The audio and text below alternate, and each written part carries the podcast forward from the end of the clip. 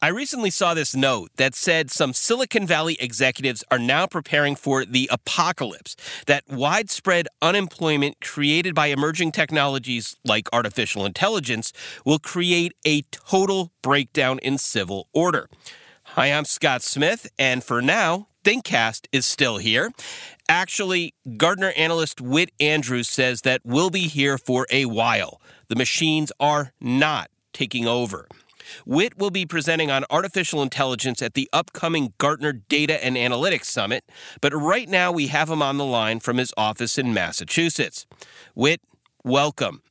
And I know I have given an answer to this already in a way, but with all the hype around artificial intelligence, I have to ask you directly Are the machines taking over?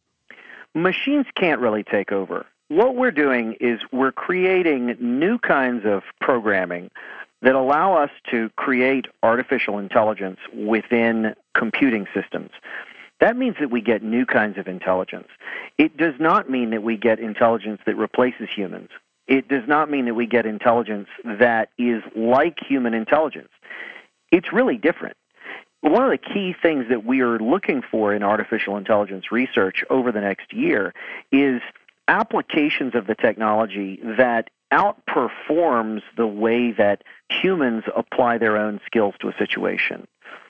We mean artificial intelligence can do something that a human can't. Maybe it can work more tirelessly, or maybe you can duplicate it and make it more numerous than you can humans, or maybe it can work faster, or maybe it can arrive at a novel solution. But none of those things means that it thinks like humans or replaces humans. So then, Whit, since it's us humans still setting the strategy and figuring out how to apply artificial intelligence to our operations, what should we be focused on right now? Turn this to our advantage. We tell clients to establish a portfolio of projects that they can perform in an experimental fashion. So these are not IT projects that should be done in an ordinary IT based approach. They are experiments. They will demand that organizations have access to uh, very sophisticated uh, skill sets, often from outside contractors. At the largest organizations, definitely from inside people, but for most organizations, they're going to be looking outside that portfolio of projects needs to be in areas where there's too much data and there's too much complexity for humans to apply their extraordinary intelligence in a way that is effective and productive. Instead, those data sets can be acted on using machine learning techniques and tactics that are new that will generate the things that we've talked about. What's really important is to outperform the way that humans apply their own intelligence. And in order to get that, you're going to need that expertise, that skill, and you're going to need that software that will be able to perform that analysis at human speed or faster. With all the buzz, and it seems like we've now suggested artificial intelligence is going to do everything from for us, from make us more money to cure cancer. What should we not expect to do right now with artificial intelligence? Artificial intelligence does not replace human interaction. It does not replace human thinking. It does not replace human ingenuity. And it's a mistake to look for artificial intelligence in places where the unique proposition of human intelligence is the combination of emotional depth with intellectual firepower.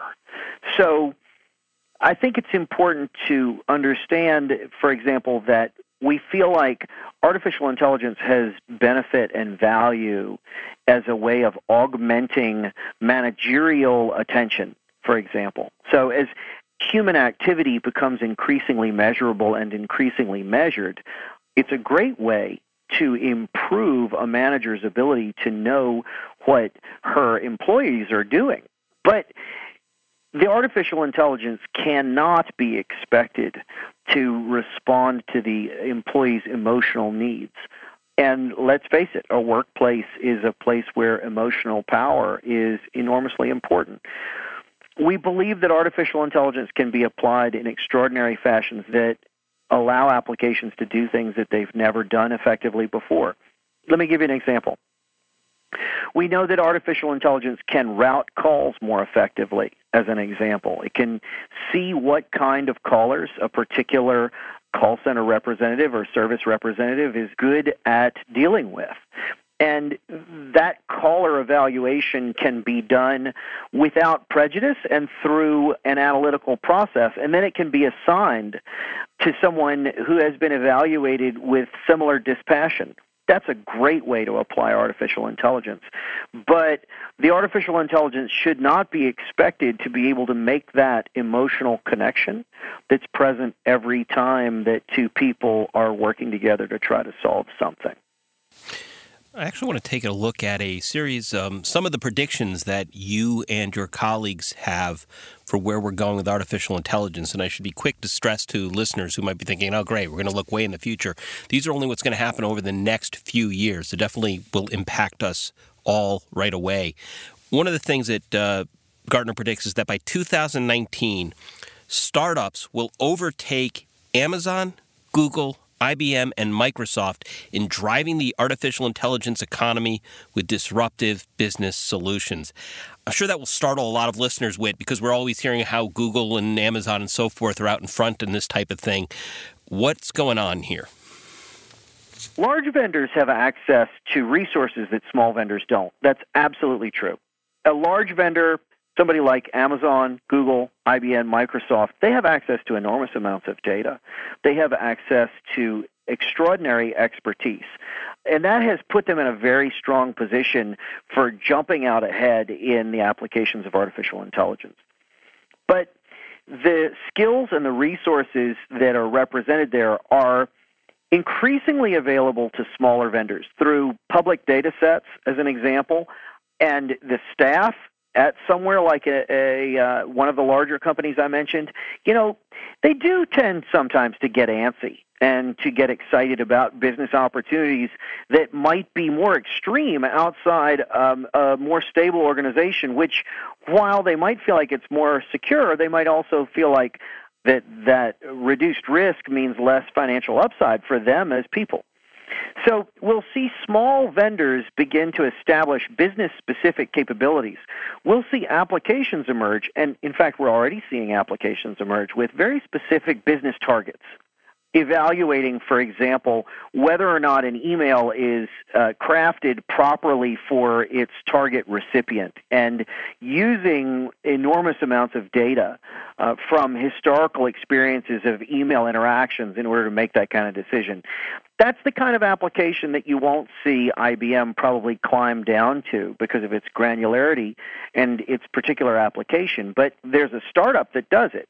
And I can easily see them partnering with the marketing technology generators who would benefit from that. So, what we think we're going to see is that the largest vendors will continue to invest and benefit from their tremendous resource base.